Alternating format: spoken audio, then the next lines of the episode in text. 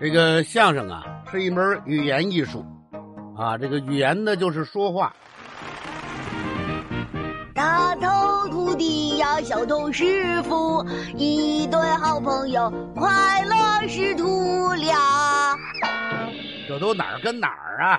突然就听到一声肉吧嗒，咚哗啦，啪嚓扑通啪嚓，稀里哗啦，哎呦妈呀！怎么这么乱呢？听一段相声，学一个成语，跟嘉庆叔叔和他的学生们一起听听相相声、学学成成语。语一二三四，努力冲刺；二二三四，充满斗志；三二三四，换个姿势；四二三四，再来一次。嘿吼！小九，你这举个哑铃喊着口号是干嘛呢？嘉庆叔叔，您还没看出来吗？我这是老奶奶跳广场舞，怎么讲？看呢，你这还真带劲儿啊！你这是举了多少个了？一万多个吧。您那你先歇会儿吧。拦着我干嘛呀？这举哑铃有举一万多个的嘛？举完了胳膊都得断了。不行啊，不达成目标我就要丢人了，我就要失败了，我就要丢脸了，我就要撒气了，我就要就要死啦死啦的了。好嘛，日本话都出来了，你还是先歇会儿吧，休息一会儿再举也来得及啊。嘉庆叔叔跟你聊聊，您聊什么呀？你怎么突然这么玩命的锻炼起身体来了？还不是因为小胖墩儿啊。小胖墩儿，我可有日子没听你提起他了。是啊，这半年多他都没怎么跟我们玩儿。昨天中午他却到我们班找我来了。找你干嘛呀？他还是那么高，那么胖，走起路来晃晃荡荡的。小九，我今天来找你掰腕子。什么？他不是以前跟你掰过腕子吗？输了呀，为这你还赢了好多冰激凌呢。没错啊，一听这话我就乐了。 你这是又要给我送冰淇淋啦？ 你想请客就直说嘛，咱俩就不用掰腕子了哈，也给你留点面子。他怎么说呀？不用你给我留面子，我就是来挑战你，把丢掉的面子挣回来。哟，这口气可不小啊！行，那咱们谁输了就请对方吃一个啊，不，三个不，五个啊，不不不，十个冰激凌，怎么样？你这可太欺负人了啊！小胖墩儿怎么说？十个太少了，咱们谁要是输了，就每天十个，连着请对方一个礼拜，你敢吗？什么？这可是好几十个冰激凌啊！怕什么？我又不会说，这不是正好给我送冰淇淋来了吗？他这是老母猪扭着秧歌上屠宰场。这话怎么讲？变着花样的自己找死呢。这俏皮话也太气人了啊！我们俩这刚要摆好了架势掰腕子，周围就围了好多人过来。都是看热闹的。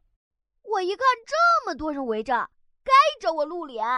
旁边大福喊了一声：“我说开始就开始啊，预备这就要掰上了。！”我本来以为准还像上次似的，不用费什么力气，一下子就把小胖墩儿按倒了。结果呢？手一握上，就像被铁钳子夹住了一样。只见小胖墩儿的眼睛里冒出一丝微笑，这笑是什么意思啊？好像是说：“嘿嘿，这次你就等着给我买冰淇淋吧。他怎么那么自信呢？”只听大福大声一喊：“开始！”我一使劲儿，哎呀，哎哎哎呀呀呀呀呀呀呀呀呀呀呀呀！哎呀，哎哎你怎么只学油葫芦的叫唤呢？哎！什么呀？一使上劲儿啊，我这胳膊就跟断了似的，我这腕子就跟软了似的，我这右手就跟烂了似的，我这肩膀就跟换了似的，全都不听使唤了。我这手咕噜一下就被压倒了。 Oh no! 这小胖墩儿怎么这么厉害呀？班里边儿响起了热烈的欢呼。哦哦，小胖墩真厉害，小胖墩真有劲儿，小胖墩是大力士。最讨厌的就是大福，他怎么了？都喊小胖墩儿，就他不喊他喊什么呀？我。怎么喊的？小九，小九，力气没有；小九，小九，不如小狗。这大福可太气人了。正这时候，只见小胖墩儿一只脚踩到凳子上，把袖子往上一撸。好家伙，怎么了？原来胖乎乎、肉嘟嘟、软绵绵、圆滚滚的大肥肉，变成硬邦邦、四方方、结结实实的大肌肉啦！ Huh? 哦，我知道了。这么长时间以来呀、啊小胖墩儿准是天天加强锻炼，加强调整饮食，把自己原来的肥肉都练成肌肉了，所以呀、他才这么有力量，敢来跟你挑战呢。这回你输的一点儿都不冤呐！小胖墩儿过来跟我说：“放学给我买冰淇淋去吧。”对呀，输了就得认罚呀。我本来也想认罚的，可是，一看见大福那欢天喜地那个样，我就气不打一处来，那你能怎么着呢？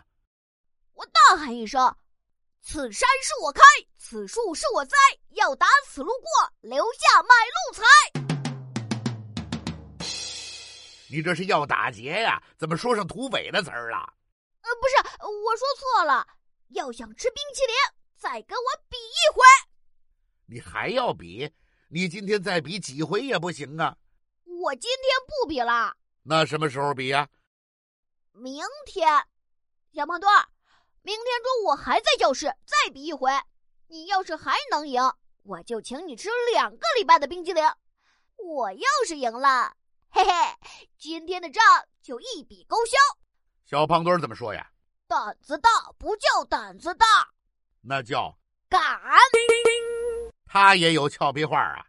就这么定了。明儿见。嗨，明天你再比不还和今天一样吗？